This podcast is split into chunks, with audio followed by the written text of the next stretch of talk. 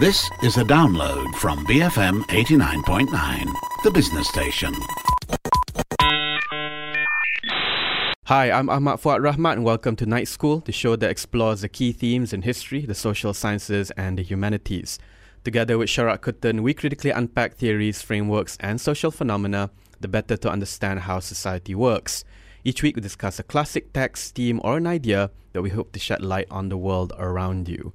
We are joined this week by Professor Maznah Muhammad, all the way from the Department of Malay Studies and Southeast Asian Studies at the National University of Singapore, to talk to us about the margins of Malay development, who's left out of the new economic policy, particularly focusing on some of the fieldwork she's done. Welcome to the show, Professor.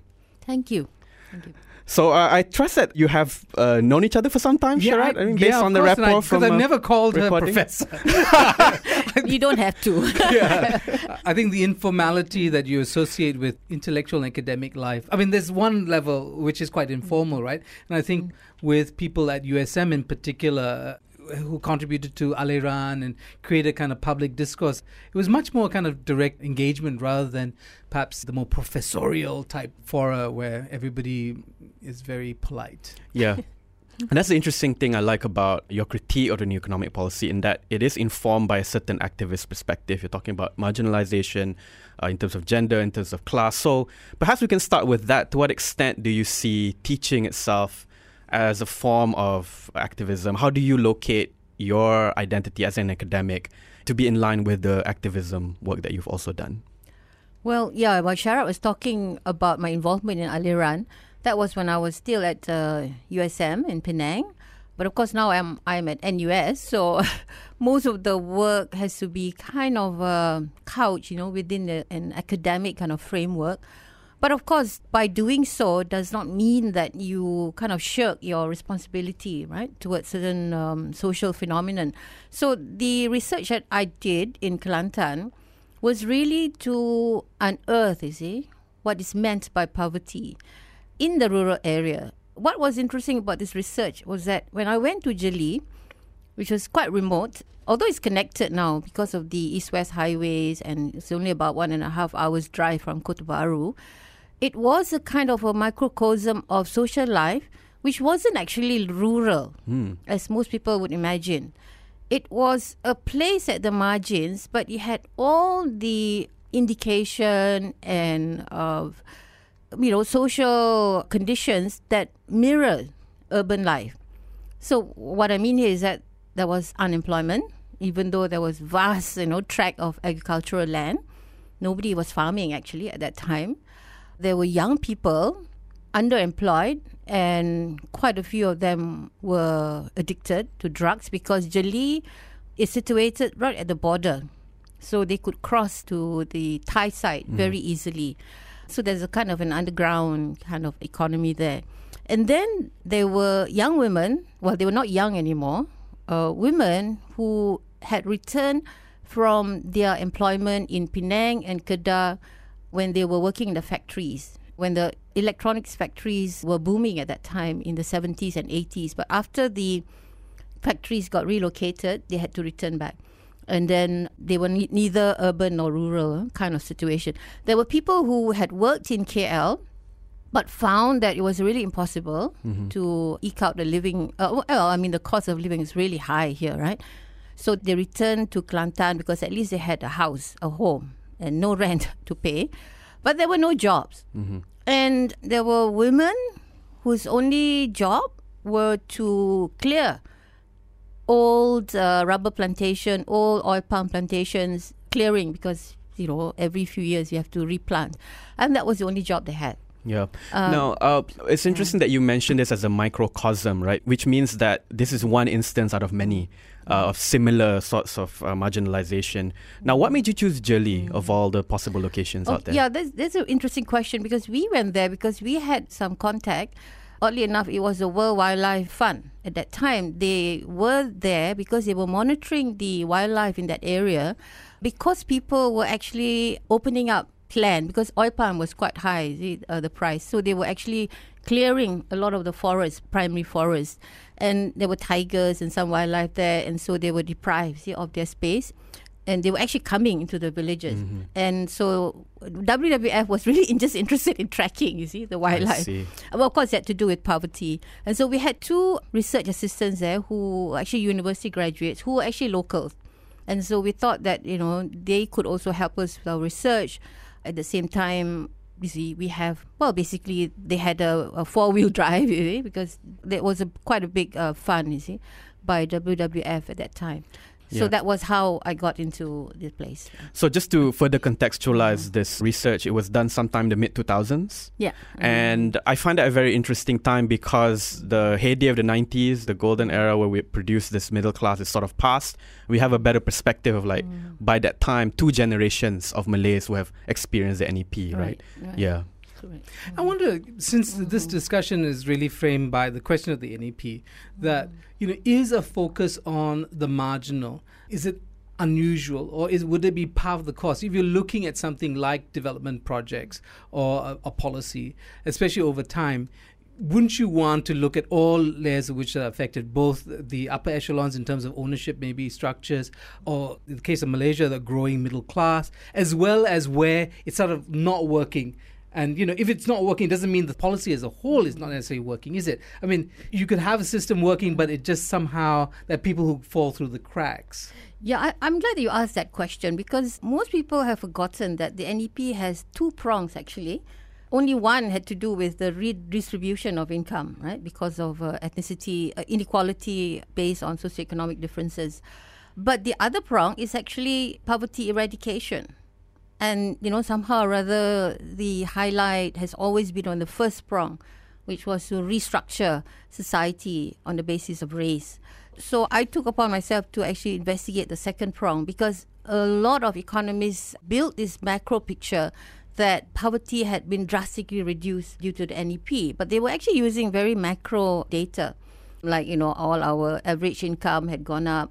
Actually, you could see those sort of data happening in other countries which didn't have NEP it just so happened to be a function, right, of development. I mean, if you look at Thailand, if you look at Indonesia, you would actually see, see a rising proportion of middle class in that society. So I thought that so that that was a, how, what the research should be. Look at the poorest section and see how it, it could affect them. Now, uh, here i I was trying to bring in all the NEP implications because one, as I said, a lot of the youth were out of the villages due to the industrial boom but that was not sustainable, so they had to come back. The other project, which was very important at that time, was the Pergau Dam. That was during Mahathir's administration. They were building this huge hydroelectric power in 1990s with uh, British aid. And Pergau Dam was situated very close to Ajali and it was all part of that industrialization, bringing in energy, building the infrastructure. Now, the people in the village I studied were very kind of nostalgic uh, during that period because that was the only period where they had real jobs.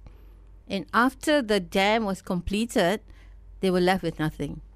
So you see, even though it was a rural area, but it was completely touched by everything that was happening outside as well as globally.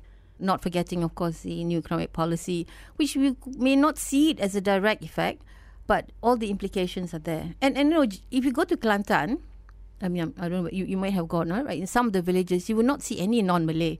So I was there like for a few months, you know. You won't really see any non-Malay. So you mm-hmm. never imagine, you know, that, okay, this is Malaysia. Right. Oh, I mean, it's another Malaysia. And so, oh, oh I mean, NEP wasn't a non-issue, of course, because, you know, you don't see so-called the others, right? But still, the poverty side, okay, was very... Uh, it's kind of a forgotten issue, I suppose. But when I went, I did my research in the late 2000, people thought it was strange that you're doing research on poverty, because well, we have solved poverty. All we didn't, we have not resolved is this ethnic inequality. That was Right, what right. people were really hung up on. You know. Yeah, it's interesting that when we think of the NEP and we think of its successes, uh, we imagine places like Bangi or Shah Alam, right? Middle class, upper middle class, uh, significantly affluent Malay populations, professional classes, but we don't think of the Jelis of the country, right? So I think this is where your research helps, in that it's really an in-depth look into that quote unquote microcosm and the lessons and questions it raises.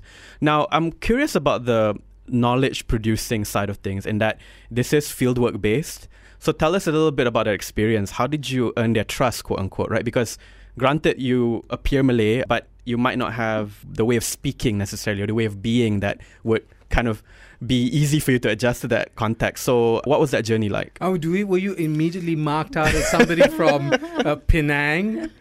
Yeah, well, yeah, of course, you have to be very honest when you do field work. You have to actually position yourself, right? There's no point of hiding your identity. So it's kind of building trust. You know, you kind of have to have a negotiation with the villagers and say, I'm here, and of course, I'm trying to get as much from you, but you're also entitled, okay, to get as much from me. That also includes like knowing about my background. Well, they were not really isolated, as I told earlier, right? Uh, people have got extensive, you know, urban experiences themselves. So only a few older, among the older ones, were had not really had an urban experience. And oh, now, of course, those two researchers, they were actually University of Malaya graduates. They lived there, uh, their husband and wife. So they sort of ease us into the process of getting into the village. I think people were really like, they were really very open. If you actually want to do a program, a documentary or a film, people were very open because I think it's just so desperate, you know, life there, that they just want people to know what the situation is there. And very few people actually go there to find out, you know, sincerely, you know, what is happening with their life. So I think every time I do field work, actually, uh, you always tend to get more out of people than people out of you. So that's the unfortunate side because you're always in a position of power, right? Rather than them who's powerless. And and you try as much as possible to give back. But you know, there's only so much that uh, you could do. So, what were you seeking from them? Was it their sense of why they were in the positions they were and how they viewed the future, perhaps, or you know how they might change their own circumstances? Was it really kind of driven by an insider view of the problem of poverty?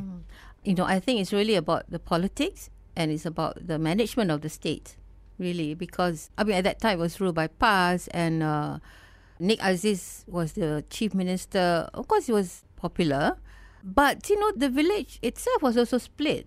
One side was with UMNO and the other side was with PAS. This is a typical issue, is it, Malay, Malay villages? The ones who were supportive of PAS, they actually got uh, this. This is very. I think this sort of development people don't know what PAS government did at that time because they don't have industrialization program. So what they did was to clear this whole hill. When we were there, you know, it was just barren, and they were there to replant it with um, oil palm. So what they did was they gave out shares to the PAS supporters. And so once the oil palm plantation is up and running, so the ones who are supportive of PAS will get the dividends from that enterprise. And they were quite, you know, embarrassed to tell us that too, some of the PAS supporters. They said, yeah, I'm just sitting pretty, but I'm just collecting the dividends. And the other side who's supporting UMNO, of course, would not have that benefit, right? But the other, oh, I think this is where the ecological damage comes into the picture. Aside from this massive clearing of primary forests, okay, for oil palm, the other activity was logging that the state government was dependent on. And people, if you, I mean, you might not know this, you know, for the lorries to go through the forest, they have to use part of their land, right, for the trail. And so people were just collecting money, you see, allowing the lorries to go through um, some of their like an informal land. toll system. Exactly. Yeah, I was going to say that toll system. Yeah, but they did. So they made money from. That's from kind of using- ancient, isn't it? Ancient thing, except you might have used rivers in the past. You know, you use your Right, toll use, road. use uh, roads uh, or their own uh, kampong land eh, to get through. Yeah. So there was massive deforestation. There was uh, wildlife, you know, being affected. This is not even talking about the human side of the Yeah. you know, condition. I gather that sense of dislocation from their own home, right? What's supposedly uh, their own home that pervades through your description what's going on there, and that the significant demoralization, right? Because they've seen the heyday where the dam had offered them jobs. They've done what they're supposed to do, which is go to the cities and find work. And what happens after that? There's appears to be no future or no sense of, you know, that a better world is worth imagining, right? That's what I gather. I think well, when I was doing my research at that time, that was what it was all about. And um, the youth didn't really have any vision, okay, for their future. They were not getting married. That was the other issue. we did a survey, and a lot of young men were not planning to get married because simply because they didn't have a job, right? And the future was bleak, even on that score. Usually, you know, Malays will marry early, but in that village, I think they're postponing sounds the quite shocking that people yeah. felt the pressure, the economic pressure not to get married mm. because I mean, a single male mm. might feel that he's not somehow fulfilled, or you know, and and what about the women? Were they not also getting married? Well, or- surprisingly, the young women were doing better off than the young males. And we had a lot of young graduates, female graduates in the village, and they were more successful, of course, yeah, than the males. I think you know generally that there are more females in Malaysian universities than there are males. So this is like yet, you know, another indication yeah, Yeah. at that village level. And let's take a look at more details on that point in the second part of the show, where uh, Professor Maznah Muhammad is sharing her insights and conclusions from a really fascinating work she did on Jeli as a microcosm of the marginalization caused by the new economic policy. But let's take a pause and we'll be right back. I'm Ahmad Fuad Rahmat alongside Sharat Kuttan. This is Night School on BFM 89.9. BFM 89.9, you're listening to Night School. I'm Ahmad Fuad Rahmat alongside Sharat Kuttan, joined this week by Associate Professor Maznah Muhammad from the NUS. She teaches and researches in the Department of Malay Studies and Southeast Asian Studies, and we are discussing her fieldwork from Jeli conducted over 10 years ago, but still relevant because it looks into the margins of Malay development, the oversights and gaps in policy from the new economic policy, which is supposed to, as the narrative goes, have enriched Malays. And I think they have to a significant extent, but there are also forgotten narratives. And some of the work that you've shared with us today explores that forgotten narrative. Now, on the first part of the show, we ended on the question of how gender was politicized as a result. And you talked about how women because they uh, came back more educated, and this is reflecting the broader trends of students in IPTA, where women are, are graduating more at higher and uh, more significant rates than male graduates, they have social advantage returning to this climate. Tell us a bit more about that. The young women there, yes, in our survey, we found that there were a lot more female graduates than uh, male graduates. A lot more males kind of dropped out of school after secondary level. These are the males who really didn't have a stable employment. Oh, the young uh, women were more confident uh, in a way because they, um, and it's very interesting, as I said earlier. Again, you see, you can't typify this place as a village or a rural kampong because they would bring back, you know, values from the urban areas. Some of the women, you know, were educated in UITM, largely, you know, in KL. So they came back and so they were very familiar with all these uh, narratives about sexuality, about sexual relations, very confident about whether they want to get married, when they want to get married, and so on and so forth. And they knew that they were not going to get married to any of the village men. Yeah. So that was uh, one thing. And owing to the kinship dynamics, women have always had an advantage in the domestic sphere anyway. So they came back to that already established, right? So in that sense, they had more, I guess, quote unquote, cultural security than say men who are supposed to be agents of modernity, who are supposed to be part of the rapid industrialization, urbanization. They're left out of that and they come back without an identity essentially. Yeah, I think you're right because you know to get married you got to have a sustainable income. uh, Even in the village, because they don't know how to farm anymore. So a lot of them would have their family would have land, but they really didn't know how to go and take a cangkul or something to plow the land, which was very sad because here, of course, again, you know, from a bias perspective, you see, oh, this land, vast tract of land, unused.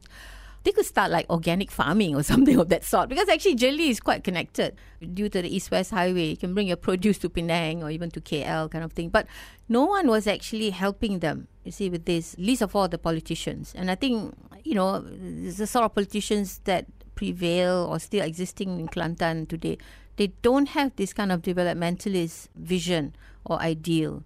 So people were just left to their own devices. They claimed that they had a factory set up there, Japanese factory, which was making chopsticks, you know, because there's a lot of mm. bamboo there. I mean, of course, maybe because there was a bit of pressure from the environmentalists, that's why the factory closed down. But they said at least they could go there and earn a, a wage, you know, a small factory. But it uh, wasn't. Was there a lot of resentment from the men? I mean, the men find themselves in those situations. What do they think of themselves? And what do they think of the world around? And how does it shape their behavior? We already have that mm. one thing that you mentioned earlier that they're not getting married. But beyond that, what happens with them? Yeah, and yeah, sadly, you know, there were a few cases of young males who died early. Of course, people didn't tell us why, but I kind of have a very strong suspicion that it could be due to drug addiction. So they left behind young wives, young children. So, you know, the whole family just have to help each other out. There were at least two or three, two cases. Um, And just to clarify, Yeah. the, the drug in question is Mhm. heroin or shabu? Or? I'm not sure Okay. because you know people don't actually want to talk to you Sure, openly sure. about it, but you know you sort of hear on the grapevine, and, and you kind of put two and two together. and the right? Well, users yeah. overwhelmingly are men. Of course, Ah, yeah. okay. Yes, yes, definitely. You know, I mean, they so they will blame it on like, oh yeah, now we have SMS and um, phones because it's easy to transact over the you know telephone now. Of course, the border is just right there. And I think it's a vicious kind of cycle where you don't have jobs and what you do, you can't get married, you don't have any idea what your future is all about. So this sense of alienation also gets them, see, into taking things that can kind of make them forget. Yeah. th- Do you have a sense of why that alienation translates to hopelessness rather than anger? That's why why aren't yeah. they, you know, Mm. more enraged? No sense of rage. No sense of rage. That is uh, very clear. People were quite resigned to their fate. Maybe it's a whole idea that, see, this is takdir. They don't say it that way, but you're right. There's no sense of rage. There's no sense that, oh, we have to do something about it. There's a lot of sense of dependence, though, that somebody else should be doing things for us, but they're not. Yeah, that gets repeated quite often. Because you see, like signboards, eh? If you go to a village, you see all these signboards. Before a project can be started, they put this fancy signboard to say this land will be cleared for this is, this is such and such a project. And then you ask them, how long has the signboard been there? Oh, it's been there for three years. They kept saying, you know. Yeah. So, you know, this sense of resignation builds up. Yeah. Mm. So where do you take your research then? Having kind of mapped the field in terms of the village and its actors, mm. what next? Well, this, of course, it was done as an academic research, but we did present the findings when the editors of the book were putting together, right, this whole collection. So we had several seminars. Well, we invited, you see, policymakers and so on and so forth. And it was also funded by the Ford Foundation of Jakarta. So that kind of fed into their probably their overall okay, policy framework because Ford Foundation funds uh, research projects, and I suppose they also try to influence policies. Not directly with the Malaysian government, because one economist that was around when I presented this said that, oh, actually, your data is so localized, it's not really generalized, it cannot be generalized because our data shows that, yeah, you know, poverty has been eradicated to quite a large extent in Malaysia. So it could be just a very localized condition. Yeah. So that's the sort of reaction you get from policymakers. A lot of it depends on how we locate that question of poverty too, right? Because on one hand, there is a, I guess, scarce access to certain necessary goods, but if we locate it in the question of inequality, for example, right, that could explain why it is that people are resigned, right? In the sense that, first of all, the political structure is so imbalanced. You don't have local elections, right? All your officials are elected anyway. The system is so centralized. Then the question is, at that level, why even have a voice, right? Because the process of gaining that authority back to your community is so like enormous, right? So it's easier to feel like resign, like, oh, there's so much that I have to do. Whereas if you can elect your community councillor, a mayor, for example, right, then your voice would be more valued, right? But if not, if the system is so centralized, then what can you do, right? Yeah, you know, uh, talking about politics, actually, that's the other thing that you have to know how people at that level think about politics. It's all about what you can get tangibly, for example. So I said earlier that the village was also split. You know, one side was PAS, the other side was UMNO. Now, even the UMNO guys knew that there were problems in the village, but they had small jobs coming from the political party. For example, this one guy's job was just to deliver memos or notices from the party. It's like a local postman. So he gets wages from that, right? Another guy gets a contract for very, very small contract for building a drain okay, around the community hall and so on and so forth. So, I mean, how not to support? Okay, Right, because right. you're actually you are actually voting for your employer Right. more than a political party. And then on the other side, you have the PAS guys who gets what they call the dividends, okay, from the land clearing. So there's a small kind of economy there Ah. that keeps people doing the same thing you know, over and over again. So why not? I mean, think of the logic of this, right? So if since PAS is the government of the state and it's giving out things like dividends for palm oil estates, why not for everybody to graduate, you know, or to move over to PAS? I mean, wouldn't that be the most economically rational and politically rational thing to do? Go with the winner? No, not necessarily because the whole process is so decentralized. For example, infrastructure is not necessarily a state purview, so it comes from the federal government. So when you have to build a drain around the community center, that comes from federal funds.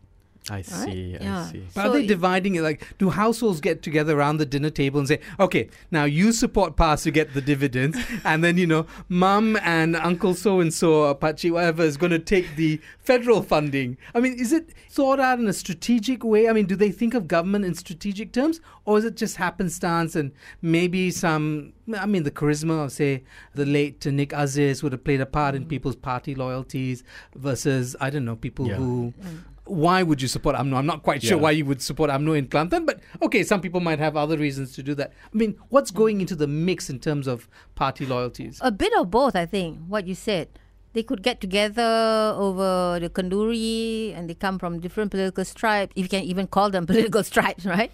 Um, on the other hand, they could be very pragmatic, okay, about what they can get out of whoever comes to give them anything. So, as I say, you know, because life is so uh, meager, right? You have mm-hmm. to really kind of try to squeeze out of everything around you. So, I mean, that's also the definition of poverty, I suppose, because you just try to be rational yeah, about Yeah. what you can get out of anything. You know, I've heard mm. actually, you know, mm. from other people mm. how people play off political parties. I mean, individuals who might actually have several party affiliations and hope nobody knows, and they're kind of playing to one side or the other depending Yeah. on what it is that they're trying to get from them, and contracts being central to that. Yeah. But I must say that UMNO in this village is very organized, and not just in terms of resources, but even ideologically. Because, uh, you know, the role of the guy who was a local postman was really to circulate all these missives and new updates from UMNO. So I think at that time there was a case of Anwar Ibrahim something. I think he was going through a trial. So they will get this memo every week. And it's like information dissemination, but it's also kind of an ideological, uh, well, making sure that people stay within the line. And they do, they do repeat what is said, you see, in all those missives and memos or whatever. So I thought it was very effective of UMNO to do that and to actually appoint, you know, a local postman.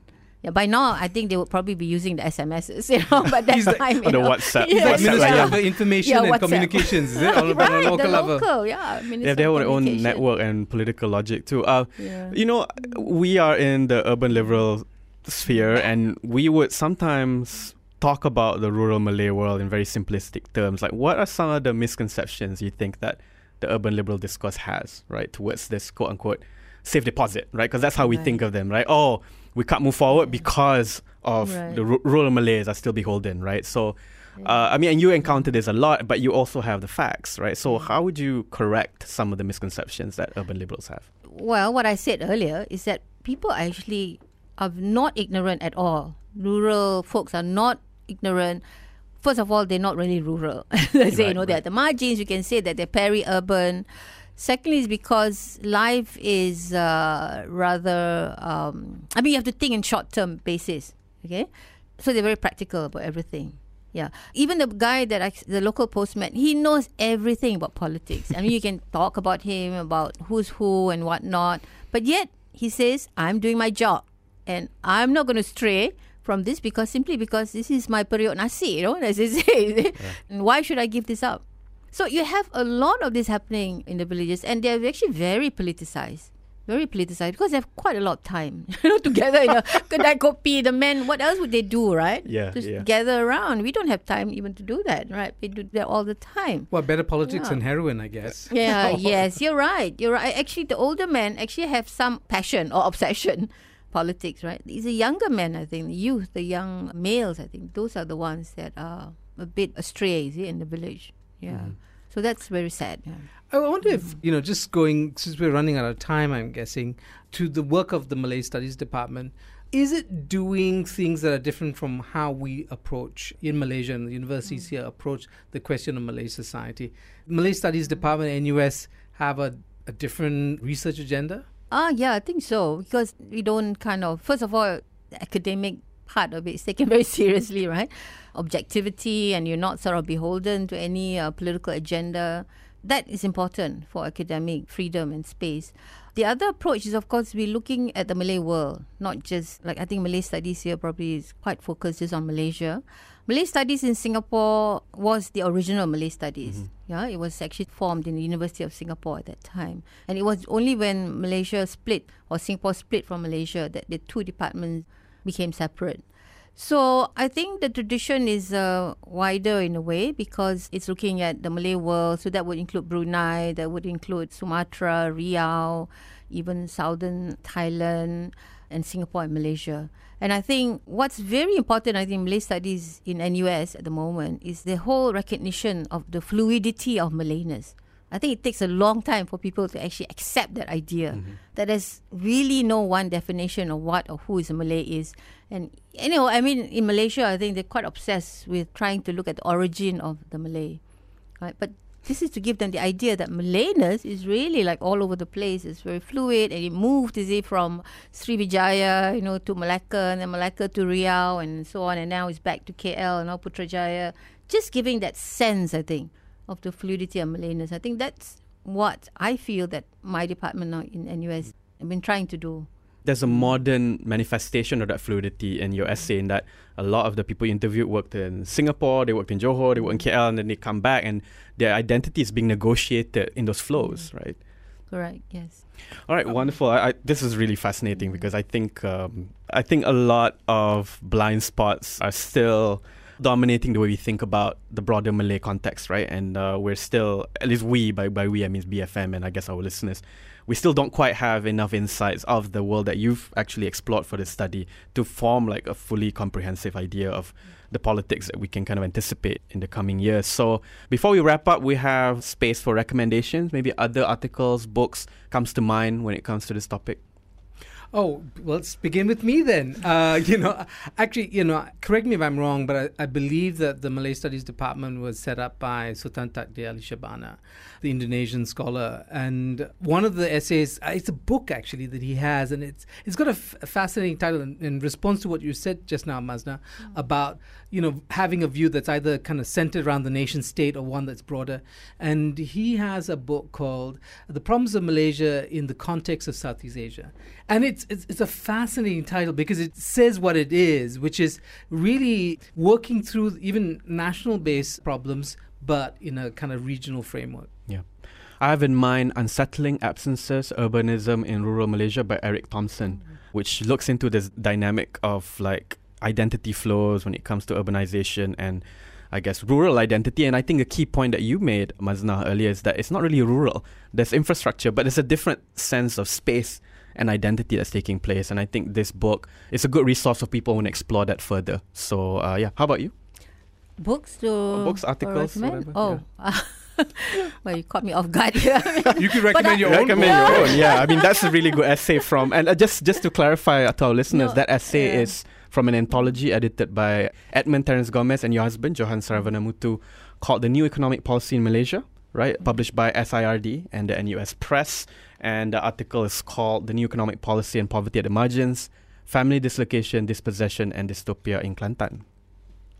Right. Well, I, I don't know. I well, I'm not recommending books, but I since I've got the airspace now, I would uh, recommend more researchers to do micro studies in different locations, not just in Kelantan, maybe in Kedah, in Johor, and then if you have more of these micro studies, then we can build a wider and larger picture, okay, of poverty at the margins, as you call. I think. Yeah, I think that, that that's a very unexplored kind of area in uh, Malaysian policy making because you know policy is, is like it's either for this group or that group.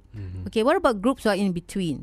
I think that is the thing. Conceptually, we have to be clear about that first, and I'm glad that you know you got me here because you're exploring all this concept of margins and dystopias, and even the concept of peri-urban is something new, and I mm-hmm. think that's what policymakers have to be in step with right? Catch on with the concept, and then you build programs yeah, around concepts that are new or new ways of seeing things. Yeah. Yeah.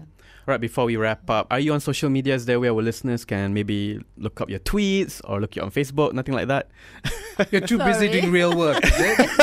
is it? Real discourse. No, I, I think you know once you get on social media, there's nothing more to hide about yourself. so I'm, I'm kind of very fearful of that. Sharad? Hmm. Well, I'm at Sharad Kuttan, only on Twitter. which Okay. You can look us up on Facebook as well. We have a Facebook page. Type BFM Night School in the search space. Email the show at bfmnightschool at gmail.com too. If you have any questions for Professor Maznah, we can forward them to her. Or download our app at the uh, Apple App Store and Google Play. Thank you again, Professor Maznah Mohamad. As usual, I'm Ahmad Fuad Rahmat alongside Sharad Kuttan, and this is Night School on BFM 89.9, the business station. Thank you for listening to this podcast. To find more great interviews, go to bfm.my or find us on iTunes. BFM 89.9, the business station.